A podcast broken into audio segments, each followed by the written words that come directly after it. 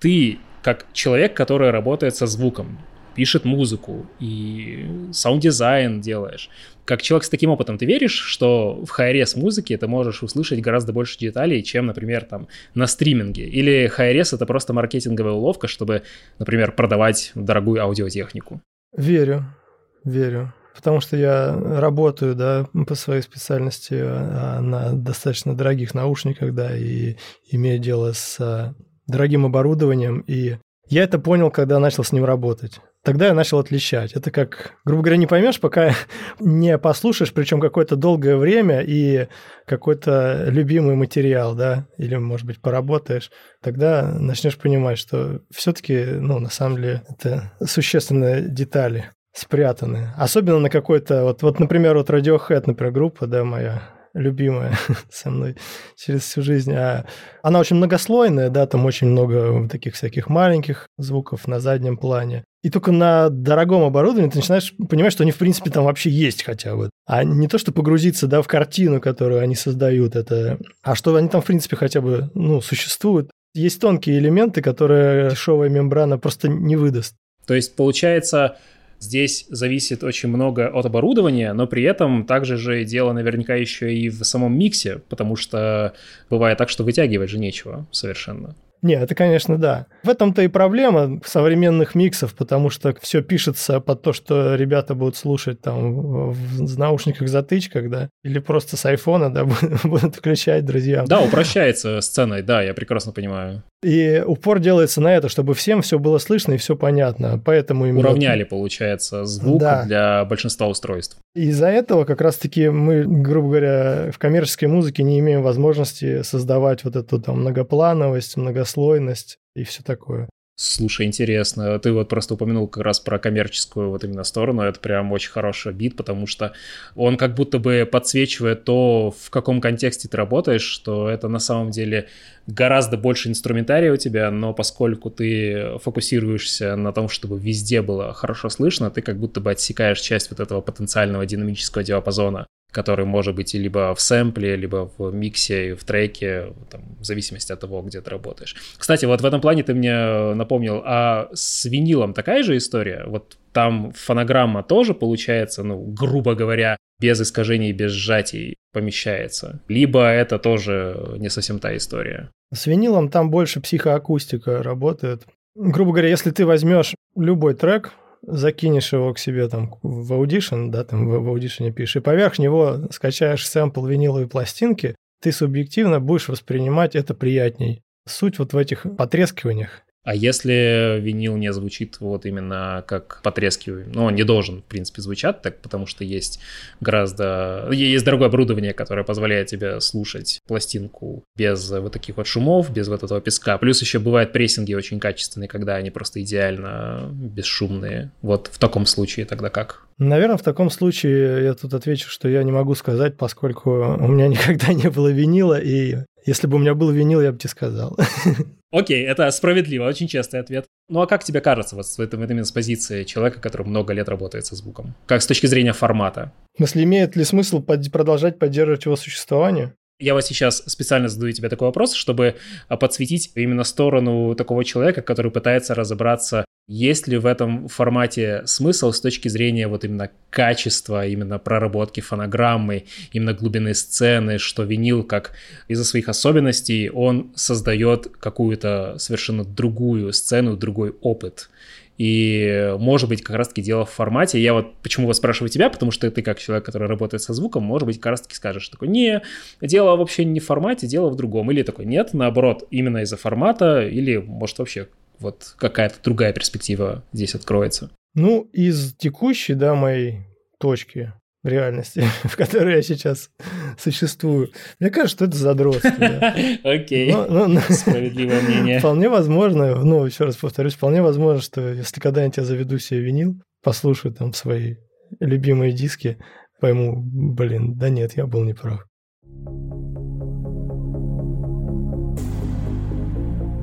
Привет! Это подкаст «Еще один шот и домой» от анимационной студии Vivix. Меня зовут Александр Рыбаков, я режиссер монтажа и ведущий подкаста в нашей студии. В этом подкасте мы с художниками из нашей, а также из других знаменитых студий разбираемся в том, как работает VFX и CG-индустрия, с чего начинается творческий путь артистов, что их вдохновляет и с какими трудностями они сталкиваются.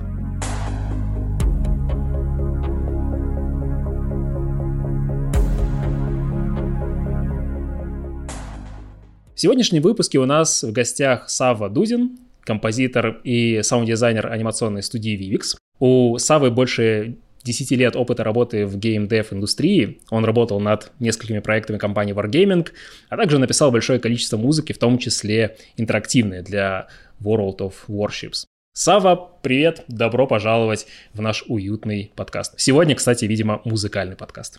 Привет! Расскажи, как ты начал заниматься звуком и музыкой? Что тебя привлекает именно в этой сфере деятельности? Музыкой я начал заниматься с детства, наверное, да. Я из музыкальной семьи, у меня мама и папа музыканты.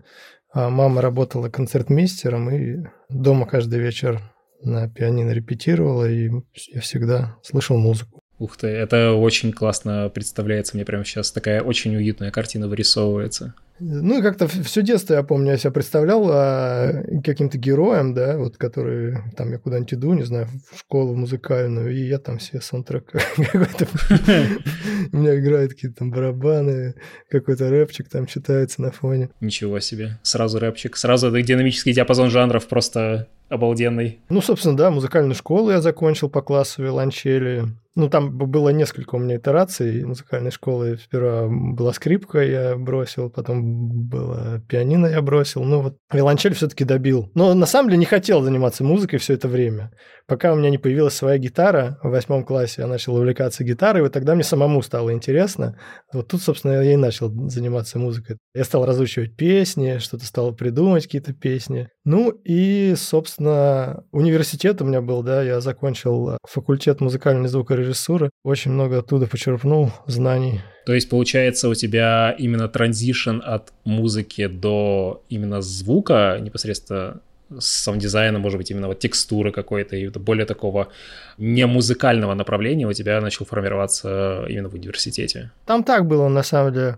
Судьба так сложилась, что я учился в университете, надо было искать какую-то, работу, да, по профессии, да, чтобы получать практику. А мой однокурсник устроился в Strategic Music, такая была фирма, которая аутсорсингом занималась, озвучивала компьютерные игры. Пишу ему, что делаешь? Он говорит, вот я устроился работать. Я говорю, я тоже хочу. Ну, я тоже устроился. Вот с этого начался мой путь саунд-дизайнера. Ну, тут, собственно, тогда я начал знакомиться, да, что есть вообще, в принципе, такое понятие, как саунд-дизайн. А вот что тебя привлекает в этой сфере деятельности? Вот именно со звуком и... Ну, и пускай музыка тоже. Это, на самом деле, совершенно разные аспекты, да, если брать... музыку, саунд-дизайн, синтез звука. Наверное, если в общем выразить, это возможность выражать то, что нельзя сказать словами. Это когда абстракция, которая похожа больше на чувственный опыт, и ты придаешь ей форму при помощи музыки либо звуков. Да, да. Ну, как бы некий язык, да, такой. Вот как раз-таки звук, он же всегда очень субъективен, и получается, ты нащупываешь какую-то форму, которая будет... понятно другим людям. То есть это такая коммуникация получается при помощи звука. У саунд-дизайнера в этом плане интересная работа, потому что это такой фактически невидимая работа. То есть если звук работает, зритель этого не замечает. А вот если в звуке что-то не так, то вот всегда это как-то выбивает тебя из погружения. Бывает такое, что, видимо, тебе нужно как-то научить вот эту коммуникацию выстраивать, чтобы она была незаметной. Тебе тоже так кажется, да? Или ты хочешь, чтобы, наоборот, вот звук был прям вот слышен, что это «Оно живое, я это сделал». По большей части, наверное, так, как ты сказал, но некоторые сцены, наверное, могут диктовать, где звук должен быть частью сюжета, да, персонажем. Например, как в «Выжившем», да, в начале, где там скрип деревьев мы слышим. Да, это правда. Выживший, кстати, в этом плане мне показался как раз-таки более скрытым в плане саунд-дизайна, очень таким тихим фильмом, когда только, например, в каких-то совсем уже экстремальных сценах, вроде там с медведем, ты прям слышишь, что это что-то опасное, что-то тяжелое, но в остальных сценах фильма это очень такое, очень фоновое, такой эмбиенс какой-то, ты лес слышишь, либо деревни людей, звуки дерева, снега, грязи, оно все такое очень где-то там далеко. И, конечно же, если убрать эту часть палитры, то погружение просто ломается моментально, но вот именно ты находишься в мире фильма как раз-таки благодаря вот именно вот этому фоновому постоянно журчанию какому-то, нашептыванию. Круто, круто. Ты вот, кстати, сказал интересную вещь по поводу того, что некоторые сцены требуют того, чтобы звук выделял какую-то часть персонажа, либо той же самой сцены. Я вот вспомнил просто, как для блокбастеров звук, в принципе, стал иметь... Ну, и раньше, конечно же, имел очень важную часть, потому что очень важное большое значение. Когда ты приходишь в кинотеатр, и, конечно же, тебе те же самые экшн-фильмы должны звучать гигантскими, насколько это возможно. И я просто сразу вспоминаю хрестоматийный пример вроде «Трансформеров» и саунд-дизайнера под именем Эрик Адалл. И он же как раз-таки придумал все вот эти вот... Вот это вот... Да-да-да-да, вот это когда у тебя... Да, вот это вот... Да, да, да. Оно вот как будто вот такое... Оно очень тактильное, очень острое, и очень в тебя постоянно летит. И у него звук, конечно, максимально заметный. Он, наоборот, настолько сильно перетягивает на себя внимание, что Бэй в какой-то момент, который просто не понял, как вообще увеличить наслоение именно визуально, он такой пришел к саунд-дизайнерам и говорит: давайте еще на уровне звука мы просто сделаем все это гораздо больше, гораздо сложнее. И поэтому, начиная со второго фильма, там некоторые моменты, они существуют на прерывании, то есть когда у тебя идет звук, да, вот, да, вот, есть вот это эффект. Вот есть вот это ощущение, что звук просто дроп появляется очень резкий, и из-за этого удар, взрыв, либо любое взаимодействие с материалами на экране, оно кажется гораздо сильнее. Тебе вот как саунд-дизайнеру нравится делать, чтобы звук вот настолько выделялся, либо ты наоборот вот хочешь как в «Выжившем», чтобы это было вот где-то вот на фоне, чтобы тебя погружало очень медленно. Либо это всегда просто исходит от задачи, и ты не паришься. Да скорее не парюсь. Мне нравится как бы погружаться в конкретную задачу, искать решения, вот. Ну, на самом деле, я не люблю долго работать с громкими звуками, от этого голова начинает болеть, когда... Ой, это секрет, игра еще не вышла, так что ничего не скажу. Я хотел кое-что сказать, но какая-то игра, давай назовем ее просто какой-то игрой. Какая-то игра про каких-то роботов. Я долго, в общем, работал, ну и в какой-то момент начинает болеть голова, когда ты, ну, в эти штуки, короче, сидишь, по 8 часов в день крутишь. А когда делаешь звуки природы, это немножко по-другому. Ну да, правда, погружаешься как будто бы в среду, которую сам же и создаешь. Вот именно с музыкой тогда. Вот какую музыку тебе самому нравится писать и там для какой части медиа, может быть, для кино, либо для видеоигр тебе больше что-то больше нравится? Сейчас мне больше всего нравится, на самом деле, работать вот с последовательным видеорядом. То есть я до этого работал в геймдеве, как ты говорил, да, и искал там всякие интерактивные решения, да, если... В игре происходит то-то, то в музыке там происходит то-то, в звуке происходит то-то. А сейчас мне прям нравится как бы продумывать развитие последовательное, да, то есть, ну вот, вообще на самом деле вот я последние там недели-две, наверное, думал, что вот я сейчас занимаюсь тем, чем я больше всего хотел бы заниматься. Я вот думал, а вот чем вот я вот сравнивал там, кто вот университет там закончили, тоже однокурсники, кто чем занимается. И думал, а чем бы я вот еще мог таким заниматься, что было бы интереснее для меня? И ответа не нашел. Мне вот прям в кайф то, что я сейчас делаю. Я и саунд-дизайном занимаюсь, и музыку пишу. Собственно, я, мне кажется, сейчас вот наиболее на своем месте, чем когда-либо в жизни. Слушай, здорово, на самом деле, потому что далеко не всегда в своей карьере удается нащупать именно какой-то момент, когда ты вот... Я на своем месте, мне правда нравится то, что я делаю, и я хочу это делать дальше. Это на самом деле очень здоровая перспектива. Меня каждый раз радует, когда люди именно достигают именно такого. Это не просветление, это скорее сознательность какая-то такая, что все, мне нравится, буду делать дальше.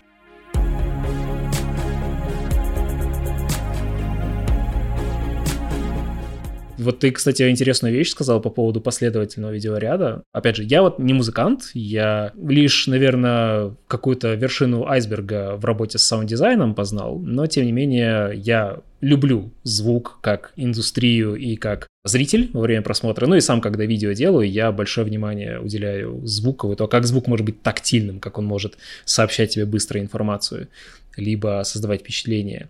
И мне понравилось, что ты сказал, что я люблю сейчас писать музыку для последовательного видеоряда. И, наверное, со своей стороны скажу, что для меня это звучит как «я чувствую больше контроля, когда пишу музыку». Вот именно для последовательного видеоряда. Потому что интерактивность как будто бы слишком много тебе вещей нужно контролировать для того, чтобы музыкальная сцена работала. Да, так и есть. Ну, если совсем так упростить пример, да, в интерактивной музыке, ну, по большей части, чтобы она звучала адекватно, ты находишься в рамках одной-двух тональностей, чтобы переходы звучали адекватно, да. Ну, и примерно в одном темпе, да. И можно придумать более сложные, да, системы.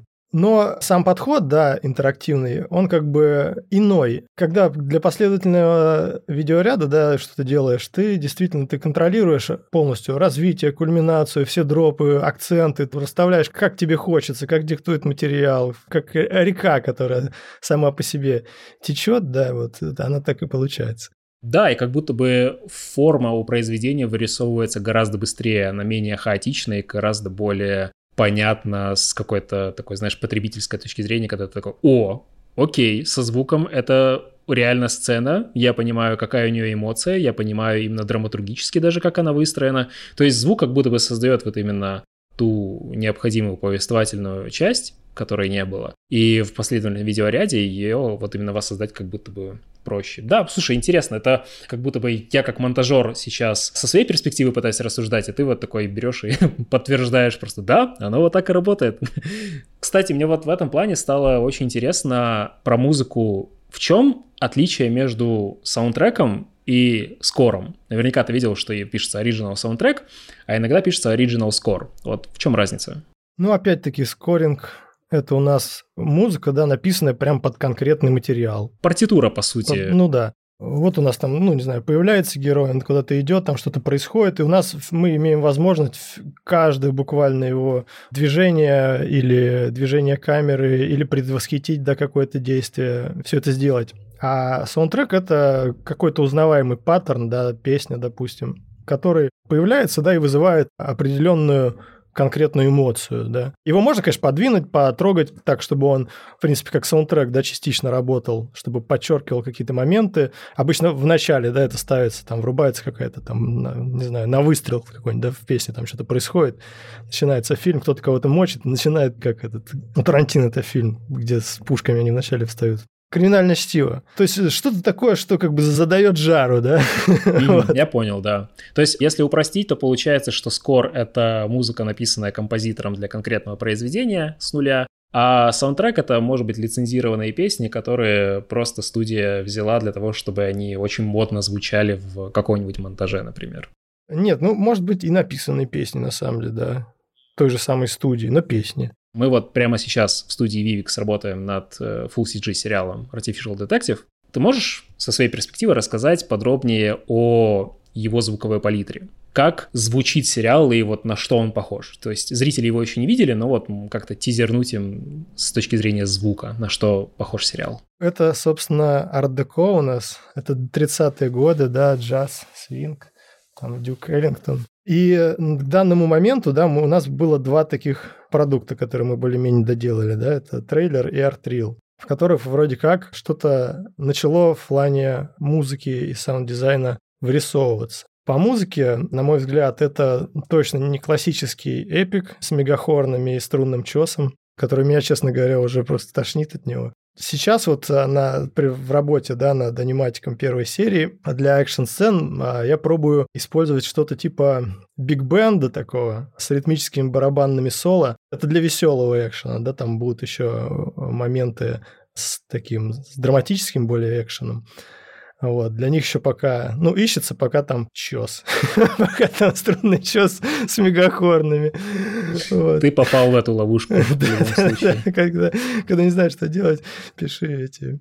Да, либо бери просто темп-мьюзик, просто стандартный голливудский берешь, да, и все. Как за референс, да, вот для биг-бендов, мне вот очень нравится, как в фильме «Одержимость» сделано, про барабанщика фильм такой. Да, да. Я об этом думал, когда вот эта идея мне пришла. Там, конечно, чисто соло барабанное, но я подумал, что если, ну, взять вот как бы вот эту саму идею и как бы и накидать еще поверх, ну, такой как бы джазовый оркестр, ну, не так, как он звучал бы, когда ты придешь в джазовую филармонию, это будет, наверное, не скучно, но странно, короче, вот, а так, чтобы адаптировать это под скоринг, да, то есть это определенная задача, чтобы это звучало как музыка для фильма, мультфильма, определенная задача. Сейчас вот этот момент, он более-менее вырисовывается. Есть один трек, да, у нас в аниматике, который меня более-менее устраивает. Его еще надо, конечно, дорабатывать, вот, но более-менее что-то там уже такое вырисовывается.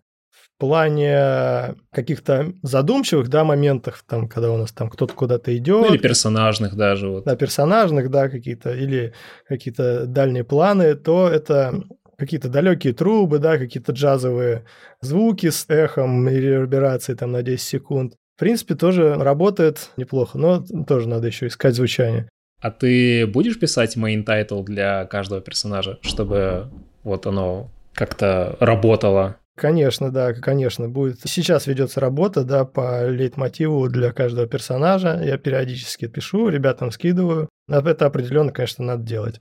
И в каждой серии надо будет продумывать, как все эти вещи будут переплетаться друг с другом. Мне, на самом деле, очень нравится, когда фильм либо сериал использует лейтмотив для того, чтобы демонстрировать разные состояния персонажа. Например, тогда, когда в какой-нибудь драматичной сцене играет просто реприза оригинальной темы. Она как будто бы, знаешь, такая, ну, более тихая, более протяженная, но при этом ты чувствуешь, что тональность как будто бы поменялась, как будто бы это более грустная тема, она больше не такая. И у тебя вот моментально настроение сцены до тебя доходит, хотя она поставлена, может быть, обычными 8, но вот именно с точки зрения какого-то чувственного опыта ты максимально быстро подключаешься.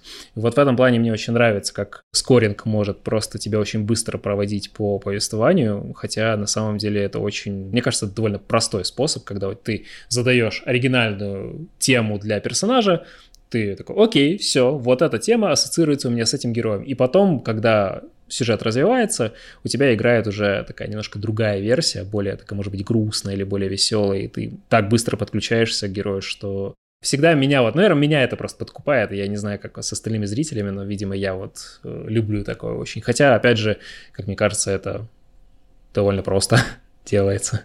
Скажи, а с чего обычно начинается работа над звуком для серии? С саунд-дизайна или все-таки с музыки? Ну или, не знаю, или это всегда от задачи тоже зависит? Тут, наверное, у каждого свой подход. Для меня это первый, на самом деле, такой, да, большой проект. До этого я работал, да, ну, с различными видеороликами, да, и даже над мультиком. Вот мы с Илюхой вместе работали в Wargaming. Ну, там серии были такие, там, 3-5 минут. Для меня удобнее сейчас, да, может, потом изменится это. Сейчас для меня удобнее всего начинать именно с музыки. Если нет необходимости, да, в серии как-то особо показать там тишину или акцентировать особое там внимание на шумах. Мне просто так удобнее работать. Я просто заполняю пространство определенными эмоциями, акцентами. Наношу такие пятна, да, как будто на холст, да. Обычно сперва вот ты открываешь просто и тишина, типа, и думаешь, блин, что с этим делать? Просто тишина. Ну, то есть, тишина, да, ты, по сути, короче, с нуля нащупываешь. Да, да. Ставишь там, не знаю, ну, например, если начать со звука поставишь эмбиент или шаги. Ну, блин, ну, что-то не то. А когда набрасываешь музыку, уже создаешь как бы некое вот это эмоциональное настроение, пространство. Да. Вот. И на него мне удобнее всего уже потом поместить эмбиент, поместить персонажей, вот, расставить акценты, да, какие-то. Да, это интересно, потому что я у себя в монтажах тоже ориентируюсь на музыку. Я монтирую по музыке. То есть я монтирую, например, не по речи, не по другой какой-то звуковой палитре, который можно тоже подставить. Я вот всегда подставляю музыку. Ритм определяю, исходя как раз-таки из музыкального ритма, потому что мне так гораздо проще подстроиться. То есть ритм склеек, ритм вообще, в принципе, любого видеоролика, который я делаю, он исходит как раз-таки из музыки, даже если она фоновая и перекрыта речью. И мне кажется, что это действительно хороший способ как-то взять и создать для себя базис. даже если это художественное произведение, в данном случае сериал.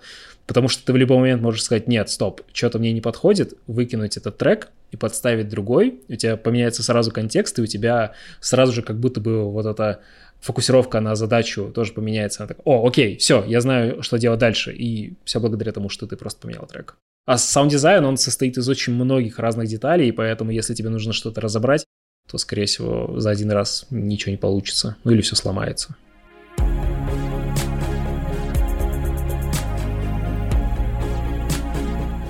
Расскажи, что, по-твоему, делает саунд-дизайн осязаемым, тактильным и вот как раз-таки переносящим зрителя в гущу событий? Может быть, какие-то определенные звуки, либо это, может быть, какие-то инструменты и сэмплы? На мой взгляд, это, как ни странно, в первую очередь пространство. Потому что даже самый крутой, там, накрученный как-то какими-нибудь изощренными способами звук, помещенный в неправильное пространство, будет звучать менее интересно и менее захватывающе. Пространство и многоплановость, то есть глубина, да, где, насколько там, грубо говоря, далеко или близко там от нас находится тот или иной звук. Второе – это соответствие размера объекта и его озвучки. Тут есть разные приемы для увеличения и уменьшения объекта. Там можно пичить, да, в не самое простое, пичить вверх-вниз, да, повышать, понижать. Тоже возвращаясь к тем же самым трансформерам, то, что они там пытались, да, их увеличить там до предела. Подмешивать низкочастотные звуки, например, там каким-то ударом можно подмешать. Например, звук просто бас-бочки, да, электронный. Но на самом деле этого никто не услышит, если в удар подмешать звук бас-бочки, но он будет уже такой не просто... а пфф. Он жирный такой будет, да, как будто бы от него есть волна какая-то. Что не просто вмазали, а прям хорошенечко вмазали. Ну, например, тоже такой прием, там, выделение или понижение транзиентов. Транзиенты – это такие высокочастотные щелчки, да, атаки звука. И звук с выделенными этими транзиентами, он субъективно воспринимается как что-то более маленькое, как, например, мы будем озвучивать, как ползет муравей, да, у него обязательно будут вот эти прям тоненькие такие высокочастотные щелчки, да. В то же время, когда, если мы будем озвучивать гигантского роба-муравья, да, там высотой там, в 10-этажный дом, нам эти транзиенты не нужны, потому что нам не нужен маленький муравей, да. И здесь еще, знаешь, мне кажется, что дело не только в размере, а дело именно все в перспективе, кто это слышит, потому что, скорее всего, робо-муравей размером с 10-этажный дом, он будет звучать, наверное, с перспективы простого человека, потому что для него это что-то гигантское, и поэтому он такой... прям громкий бомбастик, звук. Ну, определенно, да, это тоже надо учитывать. Ну и последнее, да, это как прием, основной, наверное, прием саунд-дизайна. Это лайеринг, по-русски многослойность. Это насыщение звука путем добавления звуков, расширяющих тембр. Делается это, ну, по большому счету, для гротеска. В искусстве же везде гротеск, да, во всем. В изображении, в формах, в сюжетах. Мы как бы утрируем любую составляющую, да, потому что так проще, потому что человек так воспринимает все моментально и понятно. И этот элемент, он в звуке тоже присутствует. На примере того же самого взрыва можно берем какой-то там записанный звук взрыва, к нему ту же самую, например, подмешиваем бас-бочку, потом мы берем тот же самый взрыв, на другом канале мы его пропускаем через дисторшн, а сверху там подмешиваем к нему генератор шума, какой-нибудь такой звук, да. Еще там можно разных слоев попробовать накидать. И в итоге там из обычного мы получим там еще сам. Получается, саунд-дизайн работает в контексте «мы усилим абсолютно все». То есть все на экране должно звучать, наверное, в несколько раз усиленно, чем бы оно звучало на самом деле. Для того, чтобы вот как раз-таки вот этот месседж того, как киношное пространство звучит, как оно ощущается, доходило гораздо быстрее. То есть без акцентов, скорее всего, бы оно бы так не считывалось. Это, кстати, напоминает мне историю про то, что делает, как будто бы убирает бюджет из кадра, например, особенно в любительских фильмах, когда, может быть, даже если они сняты технично, но саунд-дизайн сделан не так дорого, и, например, просто отсутствует озвучка каких-то элементов, даже не тех, которые в кадре, а которые за кадром. какой-то эмбиенс, может быть, шум улицы, и этого просто нет, вот какого-то слоя нет. И тебе сразу же кажется, что все то, что выглядит, оно какое-то дешевое, ненастоящее, ненатуральное. Ты не можешь погрузиться туда. Отсутствует какая-то компонента. И понятное дело, что звук очень субъективный, и некоторые люди не могут сказать, какая, но часто это именно какой-то очень незначительный звук, какой-то очень совершенно... Ты даже не можешь придать ему значение. Это, опять же, к вопросу о том, что если в звуке все хорошо, ты просто не замечаешь этого и смотришь дальше. А если какого-то элемента в миксинге нет, тебя абсолютно выкидывает из погружения просто в несколько секунд. Вот так вот. Слушай, а расскажи, как именно создается музыка для Artificial Detective и вот на примере экшн-сцены. Вот мы можем поговорить по поводу экшн-сцены? Допустим, вот я вижу перед собой экшн-сцену. Допустим. Я на нее смотрю и думаю. Первое, что я думаю, это над темпом. С какой скоростью, да, какая будет пульсация? Какая пульсация подойдет сюда лучше всего? Можно попробовать поставить эксперимент, да, накидать какую-то простейшую из 4 тактов барабанную партию и поиграться, да, увеличивая, уменьшая темп. Потом я раскидываю какие-нибудь барабаны, да, по всей экшн-сцене, расставляя акценты и паузы. Потом начинаю туда накидывать уже поверх музыку. Вот, собственно, какие-то там музыкальные развития, кульминации, дропы. Ну и важный момент, то, что музыка должна быть легко варьируемая, потому что монтаж будет меняться еще миллиард раз. Кстати, возвращаясь, да, к опыту написания интерактивной музыки, он тут пригождается, потому что... Да, я тоже об этом сейчас подумал. Ну, бывает, там у тебя идет там развитие, там, а пульсация, знаешь, там, раз, два, три, четыре, раз, два, три, четыре. Ты все четко, и раз, там, и ровно в один так пришло, так классно, думаешь, блин, а потом раз, два, три, и на 3,5 конец. Такой, ну... Вот, и ищешь решения, да, разные. Можно сделать какой-то подъезд там на барабанах, там крещендо. Какие-то еще саунд-дизайна очень много выручает. Да я тоже сейчас вот думаю, саунд-дизайн же наверняка именно как такой player number two просто помогает тебе добавить к музыке как будто вот этой недостающей компоненте, если что-то съехало. А дальше как? Нашел все, что тебе нужно, и потом просто миксуешь и все? По сути, да, ну, в хорошем варианте, да, то есть на последующих стадиях работы над мультфильмом надо будет какие-то партии переписывать. Но это зависит от бюджета, да. Чем больше партий получится переписать, тем, соответственно, лучше. Переписать живыми музыкантами, может быть, оркестром. А так это все, да, потихоньку там будет меняться, развиваться с итерациями, да, мультфильма последующими. И потом едет в финальный микс. То есть, получается, основная проблема может стать только то, что монтаж съедет, и тебе нужно переделывать. То есть, вот эта вот стадия вернуться и переделать. Или есть еще какие-то проблемы? Может быть такое, что, например, в какой-то момент придет понимание, что в этот трек вообще не подходит. И ты меняешь вообще все заново, то есть с нуля получается. Да. Ну вот сейчас как раз, да, мы работаем над...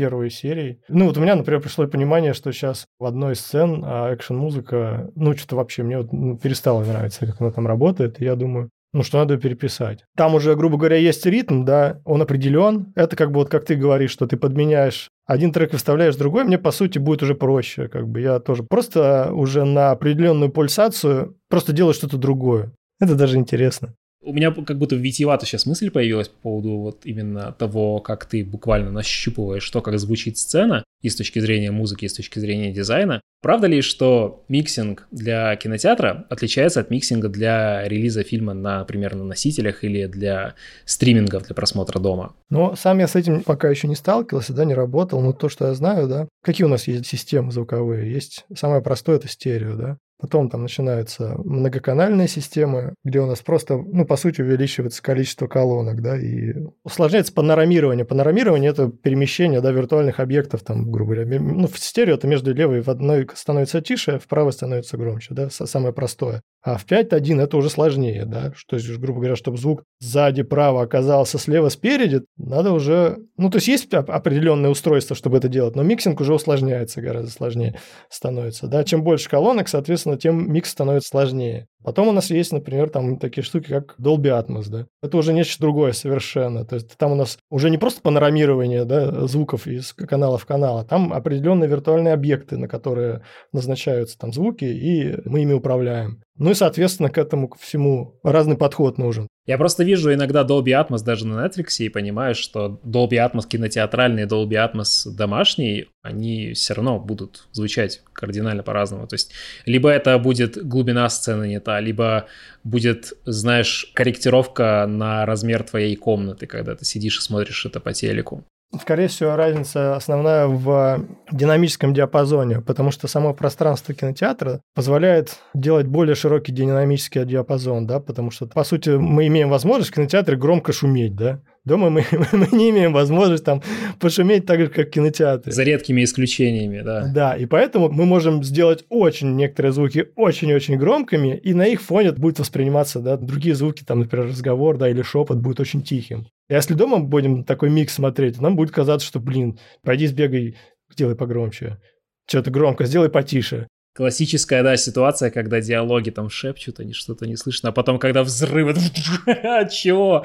Ну да, это как раз-таки бывает так, что принудительно может быть микс в стерео у некоторых людей, когда они смотрят там, например, с ноутбука, например, или в наушниках. Диалоги записаны именно как в такой, скажу, наверное, как нормальной такой громкости, а взрывы, конечно же, должны быть более громкими, и экшен тоже, и поэтому вот есть вот эта вот гигантская разница, пропасть какая-то. Знаешь, вот ты просто про громкие звуки, вот, наконец-то вывожу к своей мысли по поводу миксинга и по поводу того, как ты вот заранее принимаешь решение, вот знаешь, как бы звучит сцена, вот мы сейчас говорили про миксинг в кинотеатрах и дома, и я вот на этом фоне вспоминаю, звуковом фоне, каламбуры пошли, вспоминаю про Нолана и его неистовый саунд-дизайн в фильмах, просто не знаю, сталкивался ты или нет, я вот сейчас просто скажу, что в последних его фильмах, «Дюнкерк» или «Третий Бэтмен» даже, когда он там вышел в 2012-м, по-моему, он еще с тех времен, в общем, увлекался этим. В «Интерстелларе» и «Теннете», вот его последнем, у него в громких сценах диалоги просто не слышно. Не слышно то, что говорят персонажи. И Нолан часто объяснял это тем, что таким образом зрителя как бы переносит в гущу событий. Таким образом он создает experience. Но довольно часто на это просто не очень комфортно смотреть, просто потому что стоит, например, персонаж в самолете, гудит двигатель самолета, и ты не можешь разобрать, что он говорит. И вот как ты на это смотришь? Это действительно вот прям experience, либо это просто не очень качественное сведение звука? Я не знаю, как на это посмотреть. Ну вот, например, сцена из «Довода», где там они на этих странных лодках катаются, я не знаю, как называются такие, летающие парусники. Вроде там вот эта тема есть, что плохо слышно персонажей на фоне шума ветра и шума этих лодок. У Нолана, в принципе, особый, да, подход к передаче, к присутствию в кадре, и, думаю, его в фильмах это работает отлично вместе с его подходом. А съемка на пленку и так далее, да. Я думаю, во всем в первую очередь следует отталкиваться от материала, с которым работаешь. Если материал позволяет или диктует подобный подход, то почему бы и нет? А Нолан, думаю, имеет право так поэкспериментировать. Я согласен. Именно с точки зрения того, что такой подход имеет право на существование, у меня абсолютно никаких проблем. Мне вот интересно просто порассуждать именно про вот как раз-таки вот эту киношную плоскость, когда ты создаешь звуковую палитру, которая вот по сути незаметна, она тебя погружает.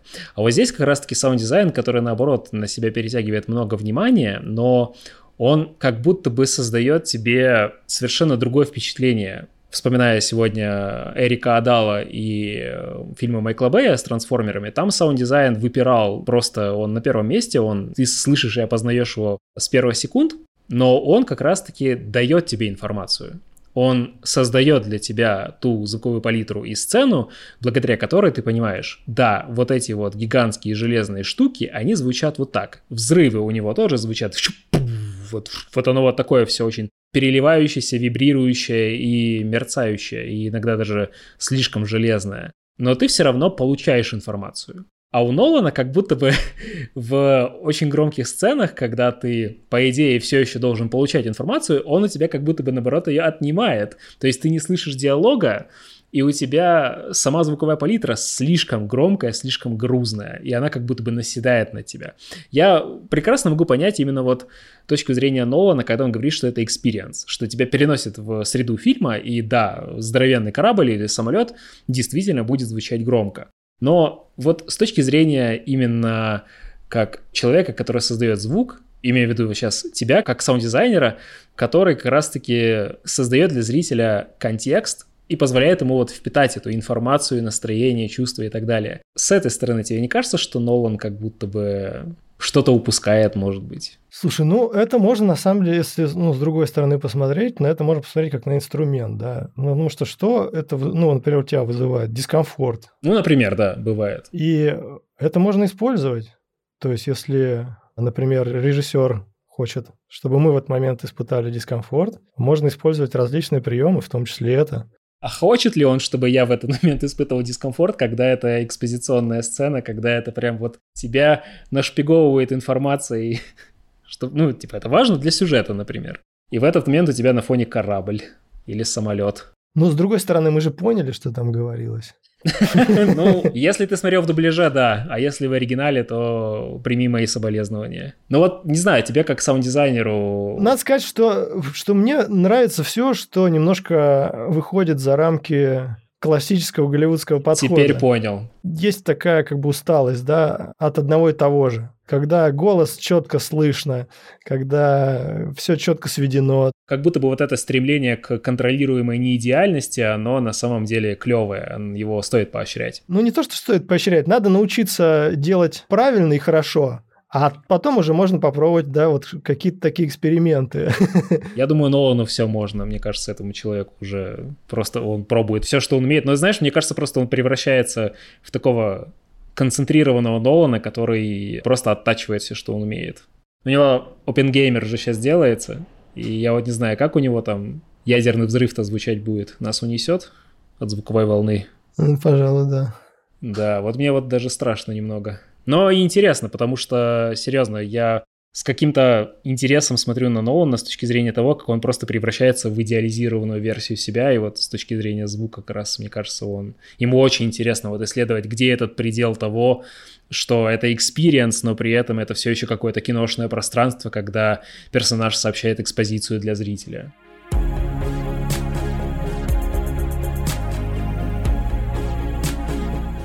Что нужно, чтобы стать саунд-дизайнером? То есть про музыканта как будто бы понятно, то есть особенно с учетом того, что ты рассказал про свой опыт, что у тебя была музыкалка. А вот именно с саунд-дизайном, потому что, опять же, как мы говорили, это более невидимая работа, и если ты не замечаешь звук, тебя выкидывает из погружения.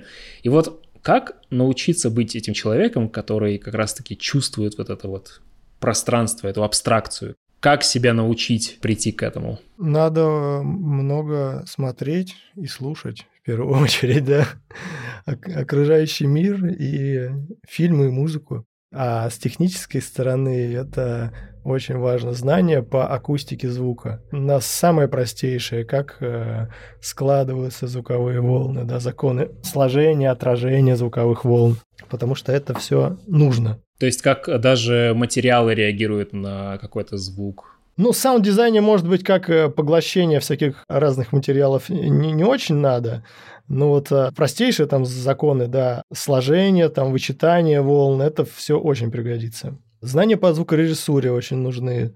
Умение пользоваться микрофонами, потому что придется много записывать, да. Много записывать, выискивать какие-то интересные звуки и записывать их. Особенно, когда это фолли, потому что бывает же по-разному ты, например, шаги записываешь, да, но это могут быть шаги на песке, либо там на дереве, и в зависимости от того, какой микрофон у тебя, в какой комнате, чем она окружена. Да-да-да. Видимо, это тоже... Умение, это все к звукорежиссуре, да, сводить звуки, знание различных всех этих приборов обработки сигнала, их просто миллион, это можно до конца жизни, да, с этим разбираться, но все это очень-очень важно. И это отдельный тоже вид, знание по синтезу звука, да, их тоже много видов синтеза звука, и надо знать, как они работают, как их использовать, что из каждого вида синтеза можно получить. Под синтезом звука ты имеешь в виду что конкретно? То есть это именно такое практическое сведение, либо это что-то другое?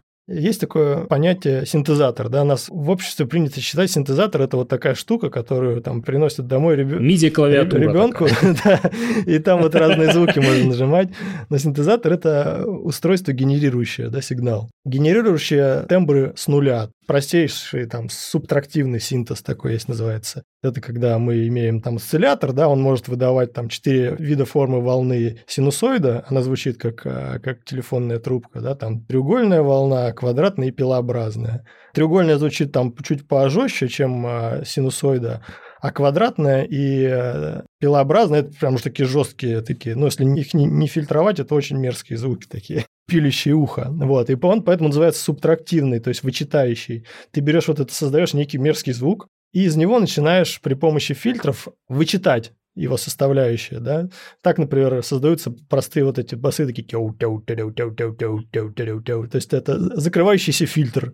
Ну, кстати, да, это хорошо, что ты сказал про синтез, потому что, и правда, у некоторых людей со словом синтезатор это именно ассоциация с MIDI-клавиатурой, но не как раз-таки с источником, который очень тесно работает с фильтрами. Вот, кстати, про фильтрацию ты тоже очень классно упомянул, потому что фильтры, мне кажется, это тоже такая супер важная штука, которую не очень часто, видимо, вспоминают, но она прям... С фильтрами только субтрактивные. Другие виды синтеза по-другому генерируют звук. Есть, например, FM-синтез, когда тембр формируется путем перемножения одной волны на другую. Есть аддиктивный синтез, аддиктивный, где мы добавляем гармоники в какой-то простейший сигнал. Их, в общем, много разных. Тебе, как саунд-дизайнеру, на что бы тебе хотелось, чтобы зрители обращали внимание в плане звука во время просмотра? Представим, что это как раз-таки задача, когда ты, наоборот, хочешь, чтобы звук заметили. Вот как раз я тебя спрашивал сегодня про тактильность, может быть, как раз-таки вот именно вот эта сторона. Или, может быть, тебе все равно, что на самом деле тоже абсолютно нормально? На самом деле такой вопрос, да, потому что все зависит от того, что мы видим. То есть это может быть и очень клевый сделанный фон, да, какой-то эмбиент, окружение. На него может быть очень важно в какой-то момент обратить внимание. Он может быть очень крутой, да, там с...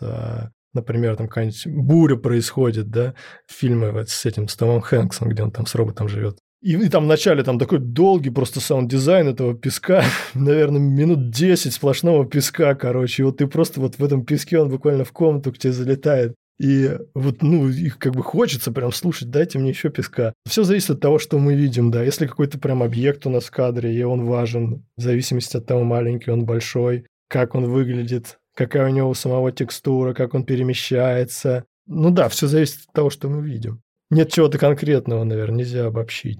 Или не видим. Я вот сразу вспоминаю «Тихое место», когда, особенно в первой части, тебе не показывали монстра, ты слышал только его вот это вот пощелкивание, вот это потрескивание его. И, во-первых, абсолютно великолепно сделана сцена, потому что очень хорошо с точки зрения звука ты понимал, насколько далеко монстр. От реверберации, от того, как звук отражается от предметов, там действительно очень классно работали над контекстуальным звуком, когда звук от монстра, он, например, в помещении, либо это на улице, рядом там железные машины какие-то, да. И поскольку «Тихое место» действительно про каламбур опять, видимо, но про тишину, а громкие звуки там становятся невероятно акцентируемые, и очень здорово, что они контекстуальны, как я уже говорил. И вот мне вот это очень нравится, что чем дальше шли события фильма, тем громче становились звуки монстров, и тем самым тебе становилось понятнее, что угроза от них все более реальна, и тебе от нее просто не скрыться. Ну и про песок, конечно, да, с Томом Хэнксом. Я забыл, как фильм называется, но да, песка там Финч, было. Финч, да. Песка там действительно навалили так, что я тоже почувствовал, что он мне в комнату залетел, и я такой... Как в «Интерстелларе», когда, помнишь, они переворачивали тарелки, потому что песок насыпал за ночь. Там, кстати, в «Интерстелларе» тоже очень интересно песок записывали, придумали специальную... А как они записывали, ты знаешь? Песка, не знаю. Матное слово будет пескопушка. Пескопушка? Пескопушку придумали. Там придумали, в общем, был специальный человек, который записывал песок. Вот, он сделал такую пушку, да, и стрелял из этой пушки в стекло машины, чтобы вот там, помнишь, когда они едут, и звук вот он... Такие вот гранулы как будто бы Вот, и искали, да, как бы так этот звук максимально погружал. В этом плане, кстати, вспомнил, как для того же «Тихого места» звук ломающихся конечностей, это был капуста была. Они сжимали капусту, и получался вот этот такой мерзкий. И я абсолютно удивляюсь именно тем людям, которые делают фолли, потому что они выдумывают звуки просто из ничего. И для тех же трансформеров, для того, чтобы был вот этот вот на фоне, это просто они сухой лед положили в трубу металлическую, и она вот так вот вибрировала на микрофон потом. Просто невероятно. Так что, ну, пескопушка, да, тоже звучит, по-моему, здорово.